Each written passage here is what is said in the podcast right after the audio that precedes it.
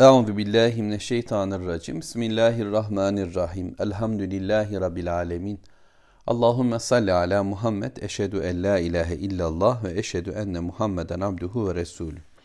Sözlerin en güzeli Allahu Teala'nın kitabı olan Kur'an-ı Kerim. Yolların da en güzeli Hz. Muhammed sallallahu aleyhi ve sellemin yoludur. Furkan suresi 24. ayeti kerime ile birlikteyiz inşallah. Allahu Teala 24. ayet-i kerimede cennetliklerin durumuyla ilgili bizi bilgilendiriyor. Kur'an'da cehennemlikler anlatıldıysa cennetlikler bize tanıtılır illa. Eğer cennetten bahsedildiyse cehennem de söylenir. Böylece Allah en iyisini bilir ama kalplerimizde korku ve hüzün ve sevinç ve coşku birlikte yer alır. Ümit bir yanımızı sararken cennete gidebilme noktasında cehennemin endişesi de öte yandan kalbimizde durur. Bu imanın güzelliğidir, dengesidir. Müslüman olmak zaten hayat içinde de dengeli olmak demektir. Dünya ahiret arasında dengeli olmak, ruhumuzla beden arasında dengeli olmak, toplum ve kendim arasında dengeli olmak vesaire. Bütün bu dengelerle hayatı yaşayabildiğimizde rahat ederiz Allah'ın izniyle. Şimdi Allahu Teala cehennemliklerin durumunu, Mekke kafirlerin Peygamber aleyhissalatü vesselama karşı olan isyanlarını, itirazlarını bize anlattı. Melekleri görme talepleri vardı. Allahu Teala'yı görme istekleri vardı. Bunun karşılığında sahip oldukları bu dünyanın mal, mülkün hepsinin bir gün ellerinden gideceğini Allahu Teala onlara söyledi kendileri onu terk edecekleri gibi onlar da bir gün yok olup gidecekler, heba olacaklar, toz haline gelecekler diye de Allahu Teala bize haber verdi. Ve öyle bir gün gelecek ki o gün Rahman olan Allah'tan başkası da hakim olmayacak, melik olmayacaktır. Gerçi bugün de göklerin ve yerin sahibi Allah'tır. Bizim sahibimiz Allah'tır. Başkaca bir melik yoktur. Ama Allahu Teala imtihan gereği insanlara bir yetki verdi, bir imkan verdi. Küfredebilme, nankörlük yapabilme, kendini bir şey zannedebilme imkanı verdi Allahu Teala ama bunun da bir hesabını soracağını söyledi. Rabbimizin mülkünün gerçek mülk olduğunun farkında olan Müslümanlar, vekil olanın kararlarımıza tek yetkili olanın Allah olduğunun farkında olup buna iman eden, bunun gereğini yapan kimseler Şimdi cennetteler. Allah Resulü sallallahu aleyhi ve sellemin yolu sıra gitmeye başlamış. Onu takip etmiş. Onun kelamını, onun gönderdiği, Rabbimizin gönderdiği kelamı onun dilinden, Peygamber aleyhissalatü vesselamın dilinden dinlemiş, kabul etmiş, anlamış. Bu yolun yolcusu olmuş Müslümanlar bakın neyle karşılaşacaklar. Şimdi bu surelerin, bu ayetlerin indiği dönemde aslında gruplar şu şekilde oluşuyordu. Bir tarafta en güzel imkanlara sahip, en güçlü hayatlarını yaşayan, güya en haz ve zevk peşinde dünyalarını dolduran bir grup var. Güç onlarda, yetki onlarda, siyasi, sosyal e, ve ekonomik anlamda tüm güçlere sahipler. Etraflarında oğulları, kızları dolaşıyor. Orduları, güçleri var. Siyaset ellerinde, şairler ellerinde, medya ile istediklerini yapabiliyorlar tarlalar, takkalar, fabrikalar onların gözetiminde ve bütün dünya sermayesi sanki onlara akıyor. Yeryüzünün bütün gelirlerini onlar emiyorlar. Bir taraf var bu şekilde yaşamakta. Bir de bir de müminler var. Eziyetler içerisindeler. Perperişanlar, sıkıntıları var. Mekke ölçeğinde düşündüğümüzde işte Hazreti Abdullah İbni Mesud'u görüyoruz çoban olarak üstü başı perişan. Sürekli Mekke kafirleri, kodamanları tarafından aşağılanıyor, itilip kakılıyor. Bilal-i Habeşi var. Bizzat kendi efendisi tarafından horlanıyor, işkenceye tabi tutuluyor ve diğerlerini düşünelim. Ve bugünkü dünyayı, yaşadığımız hayatı, dünya insanların büyük bir bölümü ezik pozisyonda zaten. Sömürülüyorlar, aşağılanmış durumdalar. Ama öte yandan en çok ezilenler de ben Müslümanım diyenler ve bir de bunda ciddi olanlar. Şimdi böylesi bir durumu Allahu Teala böyle bir resmi ahiret planında tekrar değiştiriyor, önümüze koyuyor. Kafirler için ölüm var. Dünya hayatında bir bitim. Müslümanlar için de ölüm var. Dünya hayatında bir bitim. Ama ondan sonra ölüm yok. Ebedi herkes yerinde. Cehennemlikler cehennemi yaşamaya devam edecekler. Cennetlikler için bakın ne var? Allahu Teala diyor ki ashabul cenne yevme izin hayru mustakarran ve ahsenu makila. O gün cennetlikler, cennet hasabı, cenneti hak etmiş olan Müslümanlar, cennet yaranı olanlar daha hayırlı bir yerdedirler. Bugün kafirlerin durduğu yerin ne önemi, ne güzelliği olabilir.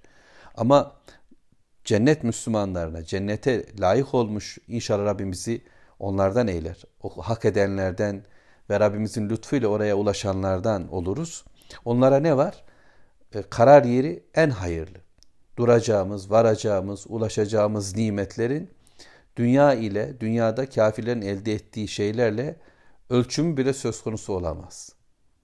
Yitip giden yok olup gidecek, dünyadayken büyük yorgunluklarla ve büyük alçalmalarla elde edilmiş olan zevklerin e, ahiretteki o şerefli, üstün, tertemiz olan mutluluklarla bir karşılaştırması bile mümkün değildir. Ama Allahu Teala burada zihnimizde bir dengeyi oturtmak için bakın diyor o daha hayırlı. Tercihinizi buna göre yapın. İyiliğin tercihini biliyorsunuz. Allah Teala bize öğretir. Yani iyi nedir? Hayırlı olan nedir? Dünyada da böyle değil mi? Hayırlı eş hangi eştir? Hayırlı ev, hayırlı binit, hayırlı imkanlar, hayırlı çocuk hangisidir? Neye göre ölçeceğiz? Beni cennete götürmeye vesile ise karşımdaki insan benim için hayırdır. Ortam hayırdır, mekan hayırdır, sahip olduğum imkanlar hayırdır. Ben hayrı, dünya hayırlarını, iyiliklerini böyle anlamalıyım. Yani bununla ne yapılıyor? Bu vasıtayla, bu imkanla, bu nimetle ben cenneti bulabiliyor muyum? Buna bakacağım. Dolayısıyla cennet bulunmuyorsa kalitesi, durumu ne olursa olsun değersizdir, kötüdür, şerdir, hayata bile sokulmamalıdır. Bir gün Peygamber sallallahu aleyhi ve selleme böyle sanırım Bizans'tan bir hediye geldi. Bir kaftan, bir elbise o taraflardan ve çok güzel, müthiş bir ipekten belki dokunmuş. Müslümanlar ona ellemeye başladılar. Böyle uzun kollarına filan. Yani bu dediler gökten mi indi sana ey Allah'ın Resulü filan demeye başladılar.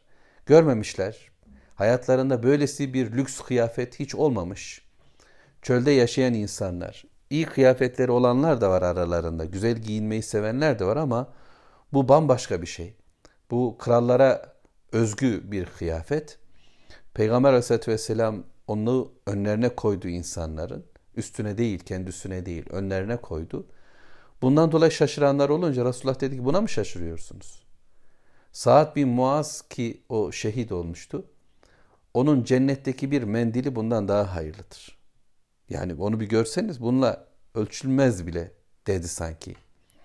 Şimdi zihnimizi buna göre ayarlayabilirsek, bu imanı kalbimizde sağlamlaştırmak için çabalarsak dengeler zihnimizde değişecek. Kalpteki ezikliğimiz bitecek öncelikle. Karşımızdaki lüks medeniyet, paralı medeniyet, imkanlar olan, şaşası olan, gösterişi bol olan dünya bizi etkiliyor. Bir de zaten böyle eziyorlar. Malımızı alıyorlar, canımızı alıyorlar, gücümüzü, enerjimizi alıyorlar. En güzel beyinlerimizi çalıyorlar, en güzel hanımlarımızı, kızlarımızı alıyorlar vesaire. Çok yönden yeniliyoruz. Ama asıl yenilgi ruhumuzda yaşanan erozyon. Onlara aşığız, onlara meyil ediyoruz, onları seviyor, onları üstün görüyoruz. Gerçekten onlar haklı, yetkili, layık diye düşünüyoruz. Öyle değil. Bu imtihan dünyasında Allahu Teala işte onlara bir şeyler verdi. 3-5 kuruş. Ama bitecek ve yok olup gidecek. Vücutları onlarla dağlanacak. Ama cennet müstakar olarak varıp durulacak en güzel yer orası. Kafaya koyacağımız hedef işte orasıdır. Ve ahsenu makila ve en güzel kaylule yapılacak yerde orası. Böyle tefsir edilmiş. Makila kelimesi. Yani müstekarda olduğu gibi durup dinlenme yeri, varıp konaklama yeri, son karar noktamız olduğu gibi Bir de dinlence yerlerimiz olacakmış. Dinlenme ortamlarımız. Şöyle tefsir ediliyor. Cennetlikler nasıl dünyada insanlar biz şu anda bundan çok uzak durumdayız ama yeryüzünde bir zamanlar ya da belki şu anda yeryüzünün başka köşelerinde kapitalizmin uğramadığı diyar varsa orada öğlenden sonra yatılır. Kaylule yapılır. Kur'an bize bunu böyle anlatıyor. Hatta çocuklarımızın yanımıza girmek için izin alacağı bir vakit var. Bu vakit öğle namazını kıldıktan sonra üstümüzü başımızı çıkarttığımız vakit diye Nur suresinde Allahu Teala söyler. Şimdi işte o dinlence vakti hanımımızın yanında olduğumuz insanın özel hayatını gündüz de yaşayabileceği bir zaman var. Allahu Teala insana insana özgü bir güzel ortam hazırlıyor aslında. Ama maddeci dünya medeniyeti insanı insanlıktan çıkartıyor. Para sahiplerinin bile hazlarını en kötü ortamlarda alabilecekleri sefil bir hayat sunuyor. Müslüman ise çadırda bile hayatı olsa şerefli bir zevki var. Buraya geçelim. Şimdi böylesi bir dinlence e, ortamı olacak cennette de. Yani Firdevs bu iş için deniliyor. Firdevs'te onlar öğlen dinlenecekler. Uyku yok cennette. Ama ne var? Dinlenme var. Yorgunluktan dolayı değil. Sadece safadan, mutluluktan dolayı eşleriyle birlikte onlarla meşgul olacak Müslümanlar. Ee, ve sonra karar yerlerine, asıl yurtlarına, mahallelerine göç edecekler. Böylece hareketli de bir hayatın cennette olduğunu anlıyoruz. Durgun, durağan, bazen insanlar öyle zannediyorlar. E, cennetten bıkmayacağız mı gibi filan diye bir düşünce oluşuyor. Aktif bir hareketliliğin olduğunu söyleyebiliriz. Öte yandan bu makıyla kelimesini mahşerde hesap zamanındaki dinlenme ortamımız olarak da ifade etmiş alimlerimiz. Yani dehşetli bir hesap var. Ve bu hesap yılları Kur'an'da Meariç suresinde ifade edildiği gibi 50 bin yıl sürecek. Ve bu kadar uzun bir zamanda bekleyiş var. Kafirler için bu çok zorlu bir bekleyiş olacak. Ama müminler için kuşluk vaktinden işte öğlen sonuna kadar, ikindi vaktine kadar olan gün içindeki durum neyse o dinlenme ortamı o kadar. Şöyle biz bir yere çekiliyoruz. Orada dinlenirken hesaplarımız Allahu Teala'ya arz ediliyor. Böylece işte bunlar deniliyor ve hisaben yesira kolay bir hesap İnşikak suresinde ifade edildiği gibi kolay bir hesaptan geçiyoruz. Yani sadece arz deniliyor buna. E, sunuluyor ve tamam onaylandı. Bu hayat şu mümin hayatıdır. Mühürlendi, imzalandı, tamamdır, geçer. Bitti. Yani kontrol noktasında uzun bir bekleyiş yok. Böyle sayfa sayfa, kelime kelime araştırma söz konusu değil. Eğer oraya girilse perişanlık var. Ama kolayca hesap yapıldığında ise işte bu çok kısa sürecek. Efendimizden şöyle bir rivayet var söylediği. Hayatımı elinde tutan Allah'a yemin olsun ki uzun ve dehşetli mahşer günü bir mümin için bir farz namaz vaktinin kısalığı ve hafifliği kadar kısa ve hafif olacaktır. Böylece bu çok bereketli. Bu kadar kısa bir zamanda inşallah bitecek ve geç vereceğiz. Öyleyse bütün namaz aralıklarımızı mahşerin bekleyişi gibi değerlendirip daha düzgün tutmak zorundayız. Namazlarımıza daha dikkatli, Allah'ın huzurunda hesap gününün dehşetinde, şuurunda olarak ve o iki namaz aralığında da yine hayatı Allah için yaşamaya devam etmek derdinde olalım ki hesabımız da kolay olsun. Ve ahsenu makıyla ile ilgili son cümle şu olsun. Yani onlar eşlerinin yanında, cennetteki hanımlarının yanında, kocalarının yanında zevki sefa içindeler, dinleniyorlar. Dolayısıyla bakın ne kadar güzel bir ortam. Yani mekan oldukça güzel. Yaşanılan an oldukça güzel. Birlikte olunanlar muhteşem, güzel. Birlikte olunan adam, cennete layık olan adam zaten güzel ve tüm bunları veren Rabbimiz en güzel ve böylesi bir karşılama, böylesi bir bekleyiş, böylesi bir dinlenme Müslümanlara Allahu Teala'nın nimeti olarak Furkan suresinde Rabbimiz tarafından bize öğretiliyor. Kur'an'ın pek çok yerinde Allahu Teala bize cenneti anlatır. Burada da böyle ifade etti. Ayetler devam edecek ve inşallah 25. ayetten yola devam edeceğiz. Velhamdülillahi Rabbil Alemin. Allahümme salli ala Muhammed. Euzu billahi mineşşeytanirracim. Bismillahirrahmanirrahim. Elhamdülillahi Rabbil alemin. Allahümme salli ala Muhammed. Eşhedü en la ilahe illallah ve eşhedü enne Muhammeden abduhu ve resulü. Sözlerin en güzeli Allahu Teala'nın kitabı olan Kur'an-ı Kerim yollarında en güzeli Hz. Muhammed sallallahu aleyhi ve sellemin yoludur. Furkan suresi 25. ayet-i kerime ile devam ediyoruz. Kur'an'ın gündemi sürekli bizi bir dünyada bir ahirette tutuyor. Bir cennette bir cehennemde gezdiriyor. Böylece zihnimiz çok hareketli, kalbimiz çok hareketli, durağan, uyuz, pinti bir hayat yok gözlerimizde, zihnimizde. Hayatı değerlendirirken bu farklı bir hikmet oluşturuyor bizde elhamdülillah, oluşturmalı. Bunu umuyoruz. Bu niyetle okuyoruz inşallah. Allah'ın kelamıyla bütün hayatı değerlendirmek, evi evliliği, atı arabayı, parayı pulu bu günden başka bir e, şeref verecek bize. O umuttayız.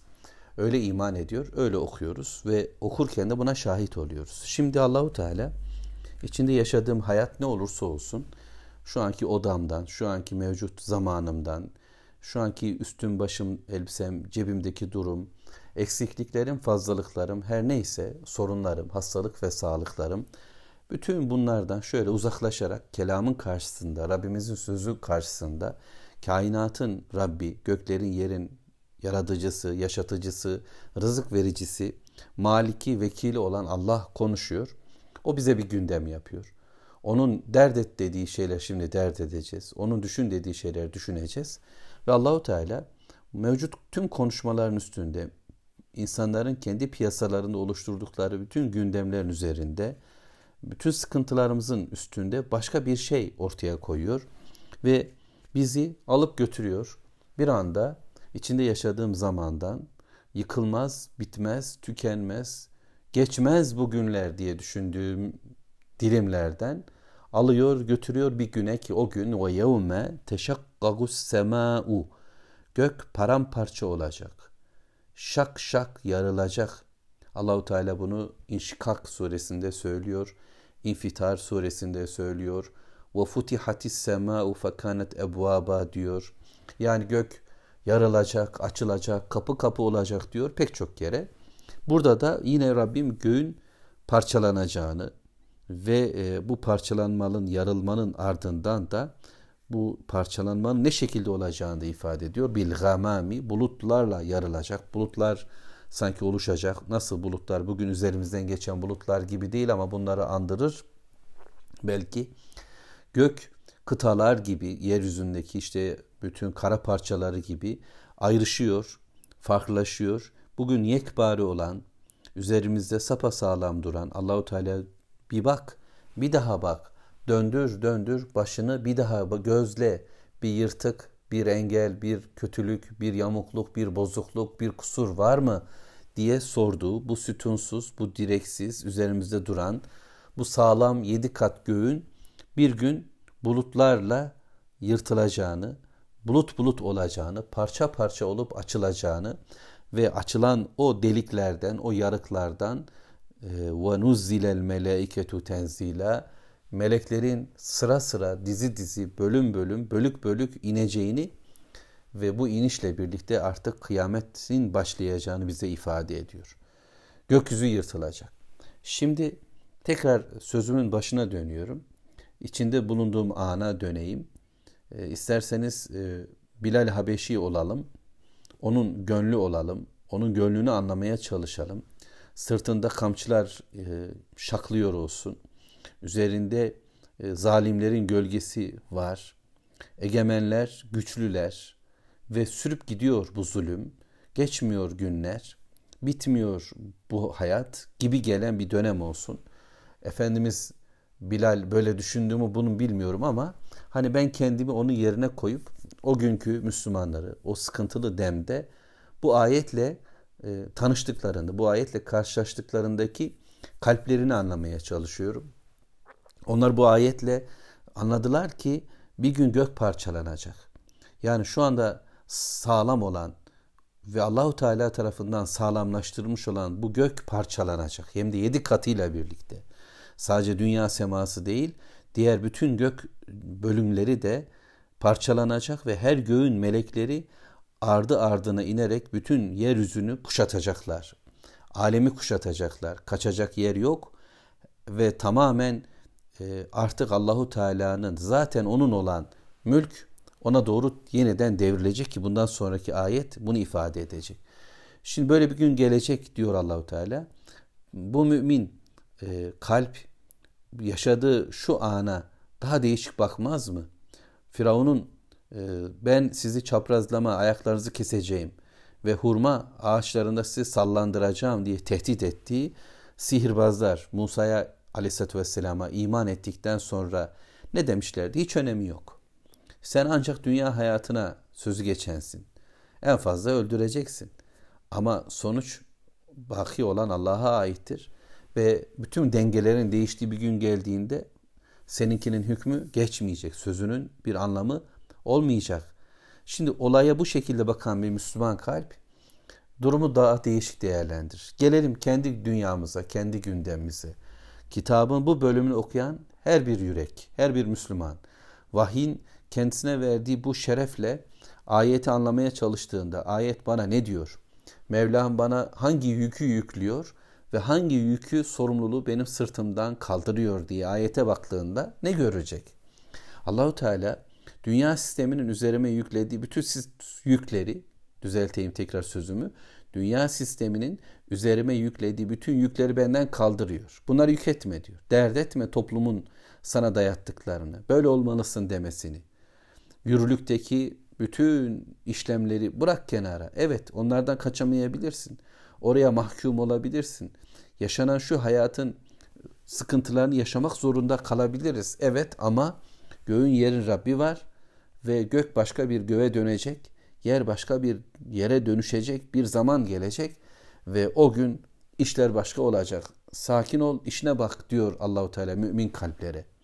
Öte yandan dünya baronlarına, dünyanın güç kuvvet sahiplerine, yeryüzünde e, insanlara kibirle yaklaşan, onları sömüren, onların zihinlerini alt üst eden, kalplerini değiştiren, bize iman et deyip onları kendi kötülüklerini bir bakıma e, alet eden kimseler ve hepsi kötülüklere alet olanlar da zalimler de mazlum rol, rolündeki zalimler de hepsi Allahu Teala'nın peygamberine gönderdiği meleği kabul etmediler. Cebrail'in vahiy getirişini kabul etmediler ve bize bir melek gelsin dediler. Alın işte öyle bir gün gelecek ki melekler sıra sıra inecekler, dizi dizi inecekler ve bu iniş tamamen olaya el koyuş anlamındadır. Artık kaçacak bir yer yok, gidecek bir yer yok. Ayet 26 El mulku yevme izinil hakku lirrahman. O gün mülk, gerçek mülk, Rahman olan Allah'ındır. Mülk yalnız Allah'a aittir. Bu hakikat başka gerçekliklerle karşılaştırılamaz. Son dönemde kullandığım bir ifade var. Yine kullanmak istiyorum. İçinde yaşadığımız hayat hani bize diyorlar ki bak realite bu. Gerçeklik bu. Ekonomik dünya bu. Artık bu hastalık e, sebebiyle oluşan hayata alışmalısın. Bu ekonomik yapı gereğiyle oluşacak dünyaya alışmalısın. İşte bu eğitim ortamına alışmalısın. E, bu gerçekliktir. Hayat böyle geçer. Artık yeni bir dünya, yeni bir sistem, yeni bir düzen var. Bu, bu bundan sonra bu işleyecek diye. Kendi küçük ömrümde dünyanın sahipleri her 10 yılda bir yeni dünya düzeni dediler. Yeni sistemler oluşturdular. Eski sistemlerini 5-10 yılda hemen kaybettiler. Çok uzun sürecek denilen şeyler çok kısa sürede kaybolup gitti. Bu kadarcık ömrümde ben bunları görebildim. Allahu Teala'nın kelamını okuduğumuzda ise bize bütün bir, bir resmi, tarihin resmini gösterir Allahu Teala. Ve bu tarihsel resme baktığımızda mülk sahibi gibi olanlar, melik gibi olanlar, yetki bizde, mühür bizde, artık güç bizde, dilediğimiz yaparız diyenler aslında 3-5 gün sonra kendi tahtlarından, kendi saraylarından sürülecek, yok olacak kimselerdir. Bunu çok gördük. Yani saraylarından atılanlar, halkın ayakları altında yok olup giden diktatörler ya da bir dönemin en sevgili sanatçısının Daha sonra perperişan bir hayatta yok oluşu. Biz bu hazin hikayeleri çok biliyoruz. Mülk bendedir, yetki bendedir diyenlerin ne yetkisizliklerle mahvolduğunu biz biliyor, görüyoruz. İnsan musibetlerle hayatı yaşar. Hepsinden kurtulsa bile ihtiyarlıkla karşı karşıyadır. Ve ihtiyarlık tam bir yetkisizlik demektir. Mülkün kendiliğinden sizden çıkması demektir. Ama burada başka bir şeyden bahsediyoruz. Furkan suresi 26. ayet-i kerimede Allahu Teala bize olayın başka bir bölümünü aktarıyor. Mülk sahipleri kaybolup gittiler ama onların mülkleri de yok oldu gitti. Yani onlara ait olan araziler artık yok. Onlara ait olan mallar, mülkler de yok. Dünya da yok yani. Çünkü dünya işte dağlarıyla paramparça oluyor. Denizler kaynıyor. Gök parçalanıyor. Allahu Teala diyor ki mülk sadece benim ve benim dediklerimle mülk olacak. Yetki sadece bana ait. Allahu Teala mülkün sahibidir. Dilediğine mülkü verir, dilediğinden alır. Biz bunu Ali İmran suresinde öğreniyoruz. Ama şimdi özellikle yevmiddin, din gününde Malik Allah'tır ve Allahu Teala diyor ki mülk o gün gerçekten sadece Allah'a aittir. Şu cümleyi yarım bıraktım. Yani bugünkü realiteler, gerçeklikler hakikat değildir. Hakikat Allahu Teala'nın dediğidir. Yaşadığım hayatı yaşıyor olabilirim. Şu anda köle olabilirim. Ama ben özgürüm. Ben Allah katındaki gerçekliğe göre hayatımı yaşayacağım. Patronların bana biçtiği role göre değil. Kalbimde eğer patronlarımın bana çizdiği elbiseler ve karakterler yer bulursa ben o zaman zaten bitmişim demektir. Önce imanımda, önce zihnimde ve zihniyetimde Müslüman bir kimliği oluşturmam lazım. Özgür bir Müslüman olarak sadece ve sadece Allah'ın kulu olduğumun bilincindeyim. Bedenimle ilgili bir takım tasarrufta bulunabilirler. Ekonomik dünyamla ilgili bir takım tasarrufta bulunabilirler. Benim üzerimde yetkili gibi durabilirler. Hayır. Bütünüyle gök Allah'ın, yer Allah'ındır ve sahibim Allah'tır ve Rahman olan Allah o gün gerçekten mülkün sahibidir.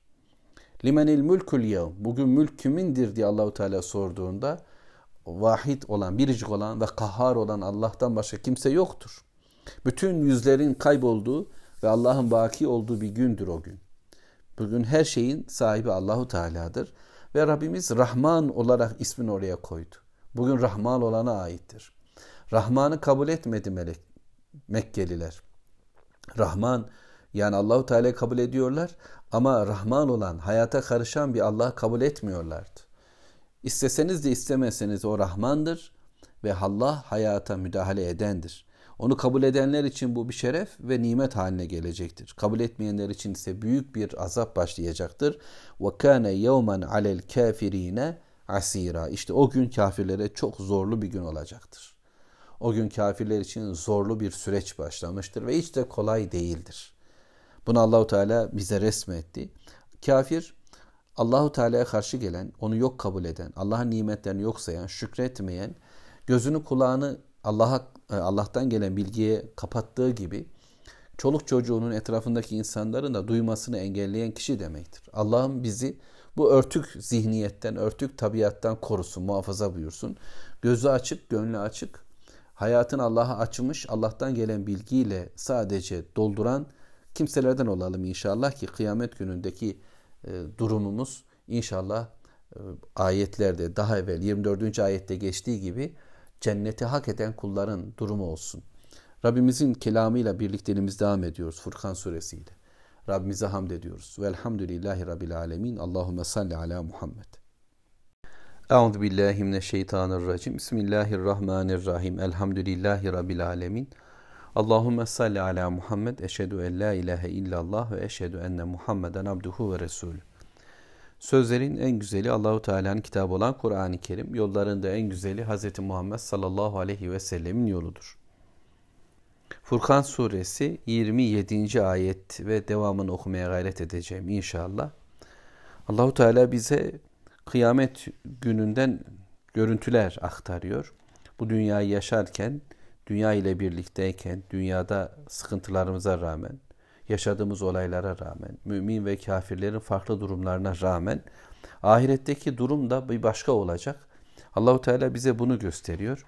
Şimdi e, o gün meleklerin inişini gördük. Göğün paramparça olduğu bir ana bizi Rabbimiz götürdü. Kıyamet başladı. Mülk Allah'a aittir. O gün tüm yetkililer, ben güçlüyüm diyenler kayboldular. Peygamber aleyhissalatü vesselam bunu şöyle ifade ediyordu. Allah gökleri sağında katlar, yerleri de diğer eline aldıktan sonra şöyle der. Ben melikim, her şeyin mutlak sahibi ve egemeniyim. Ben deyyanım, yani herkesi sorgulayıp hesaba çekecek olanım. Nerede yeryüzünün kralları, nerede zorbalar, nerede mütekebbirler buyuracaktır. Ve böylece kıyametin hesabı başlayacak Allah'ın izniyle. İşte Allahu Teala bize o günü anlattığında o günkü müminleri daha evvel gündem yapmıştı. Şimdi ise kafirleri gündem yapıyor, onları tanıtıyor. Ayet-i kerime şu şekilde. Ve yevme yauzu zalimu ala yedey. O gün zalim kişi ellerini ısırır ve der ki yakul ya leyteni ittehaztu ma'ar rasuli sebila. Ah der keşke, keşke ben peygamberle birlikte giden bir yol tutaydım, bir yol edineydim. Böyle ifade eder. Böyle bir pişmanlık ortaya koyar ve devam eder pişmanlığı. Ya veyleta leyteni lem ettehiz fulanen halila. Eyvah bana keşke filana dost edinmeseydim. Devam eder yine. Çünkü o dost lekad edalleni ani zikri ba'de iz caeni bana geldikten sonra Allah'ın zikrinden beni çevirdi, saptırdı. Böyledir. Ve kâne şeytanu lil insani hazûle. Şeytan insanı yardımsız olarak ortada bırakıverir.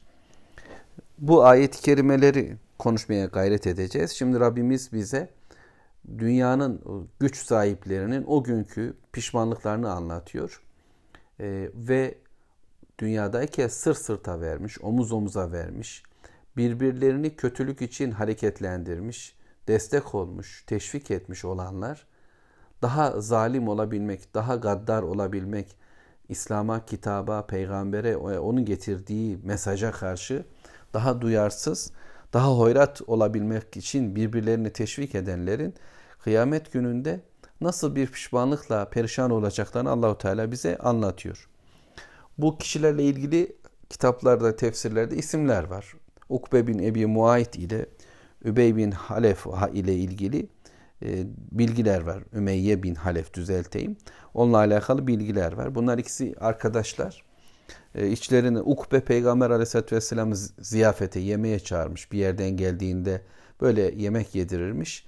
Ama Efendimiz sen Müslüman olmadıkça ben seni yemeğini yemem deyince de e, öylece şehadet kelimesini getirip Müslüman olmuş. Sırf peygamber yesin diye adam böyle bir takıntısı var işte bütün Mekke eşrafını yedireceğim gibi.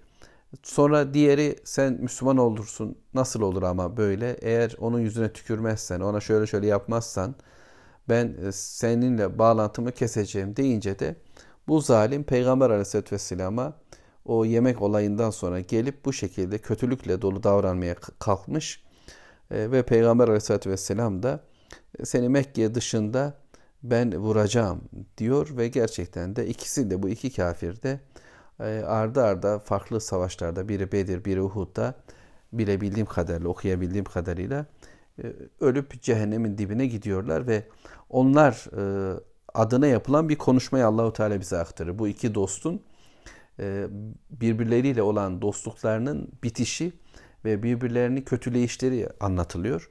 Ama biliyorsunuz ki Kur'an-ı Kerim sadece bir olayın açıklaması gibi bir ayet bölümüyle bizim karşımızda dursa da kıyamete kadar geçerli olan cümlelerdir bunlar. Ve burada Allahu Teala isim vermedi ve zalim kelimesinin içerisine girecek olan tüm ahlaklar, tavırlar, sistemler kıyamet günü aynı şeyi yaşayacaklar demektir. Yani bu zulmü yapan, yaşayan kimseler bunu ortaya koyacaklar kıyamet günü yeniden. Bunu demek e, için de şunları toparlamamız lazım. Zalim kimdir? Şimdi Furkan suresinin bu ayet kerimesine gelinceye kadar zalimle ilgili bize 4. ayette, 8. ayette, 19. ayette Allahu Teala bilgiler verdi. Ama şu ayete kadar ki yaklaşık 5 kadar teklif sundular peygamberimize. İşte yanında Allah olmalı değil miydi? Bir melek gelmeli değil miydi? Bunlar sana işte birileri tarafından okunuyor sen bunları insanlara söylüyorsun gibi pek çok itiraz ve değişik değişik yöntemlerle Peygamber Aleyhisselatü Vesselam'ın karşısına çıkmışlardı. Zulüm burada başlıyor. Yani Allah'ın peygamber göndermeyeceğini, Allah'ın hayata karışmayacağını, Peygamber sallallahu aleyhi ve sellemin sözünün vahiy olmadığını, kendisini ürettiğini söylemeye çalıştılar. Bu bir zulümdür. Yani Allahu Teala'nın söylediğini yok kabul etmek bir zulümdür. Allah adına yalanlar uydurmak başka bir zulümdür. Allahu Teala yetki kısıtlaması getirip sen şuraya karış buraya karışma demek başka bir zulümdür. Toptan şirk zulümdür. Yani insanın kendini Tanrı yerine koyması zulümdür ve zalim işte şimdi bu adamdır. Bir kişi ya da bir sistem anlamında tümü Nuh peygamberin aleyhissalatü vesselam kavminin kendisine yaptığı tavırlar da böyleydi. Onlar peygamberlerine işte e, gördüklerinde Nuh aleyhisselam onlara davette bulunduğunda elbiselerine bürünmüşler. Kulaklarına parmaklarını böyle tıkamışlar. Kibirle, inatla e, böyle kilitlenmişler. Vahye karşı durmuşlardı. Şimdi bu tavırın sahipleri kıyamet gününde de aynı şekilde bu öfkelerinin karşılığını pişmanlık olarak yaşayacaklar. Dünyadaki öfkeler ne kadar çoksa ahiretteki pişmanlıkları da öyle olacak. Kur'an'a, sünnete, dine, imana ne kadar çok öfkeleniyor, ne kadar çok geri duruyor, ne kadar zalimane yaklaşıyorsa ahiretteki pişmanlıkları da o şekilde olacak. Yine Ali İmran suresinde Allahu Teala 119. ayet-i kerimede e, öfkenizden geberin diyor kafirlere. Yahudiler özellikle. Öfkenizden geberin çünkü onlar böyle parmaklarını ısırıyorlar neredeyse öfkeden kudurmuşça. Ama aynı adamlar bakıyorsunuz manzara değişiyor. Kıyamet günü olunca pişmanlıktan parmaklarını ısırıyorlar. Şimdi ayet böyle. Yevm ve yevme yavzu zalimu ala yedey. Parmaklarını ısıracaklar. Yani bu öfkeden e, öfkeyi anlatan bir ifade. Fizik olarak da gerçekten ısırıp parmaklarını yiyecekler onu bilmiyorum. Ama böylesi bir öfkelenmenin karşılığındaki pişmanlık düzelteyim. Pişmanlıkla perişan olup insanın e, kendi parmaklarını yemez, kendi imkanlarını kötüye kullandı, kendi hayatını çarçur etti. Hem de e, Allah'ın ayetleri onun önüne geldiği halde onu kabul etmedi. Resul sofrasına oturduğu halde, onun yanına evine girdiği halde, bir arkadaşlıkları, bir akrabalıkları olduğu halde onunla yol yürümeye evet demedi. İşte bunun pişmanlığında şimdi. Hani bir insan küçük bir ticari e, kar elde edeceği bir konuda bir tavır sebebiyle müşteriyi kaçırdığında nasıl pişman olur? Küçük bir şeydir. Bir çocuk gelmiştir de işte bir e, çikolata alacaktır. E, o sırada esnafın bir tavrı, bir hareketi çocuğun üzer, canını sıkar da çekip gider. Adam bundan dolayı üzülür gitti paracıklar diye. Düşünün bir dünya hayat boyunca Peygamber aleyhissalatü vesselamla yan yana aynı şehri yaşıyorsun. Onun gezdiği yerlerdesin. Onunla karşı karşıya geliyorsun ve bu fırsatı kötüye dönüştürerek, zulme dönüştürerek heba ediyorsun. Ve bütün ameller de böyle boşa gidiyor. Şimdi işte bu adam diyor ki yekul ya leyteni ah keşke ittehaztü ma'ar resulü sebile. Peygamberle birlikte bir yol edineydim. Peygamberle birlikte bir yol edineydim. Onun yolunu yol belleseydim, onu da yoldaş bileydim. Kur'an bize yolu çiziyor Muhammed Aleyhisselatü Vesselam'ın sünneti bizim yoldaşımız. Bugün de durum böyledir. Peygamber Aleyhisselatü Vesselam'ı görmesek de, onunla olmasak da onun hadisleri, onun ortaya koyduğu hayat bilgileri bizim yoldaşımızdır. Dolayısıyla kimle yol alacağız? Peygamber Aleyhisselatü Vesselam'la, onun getirdiği mesajla yol alacağız.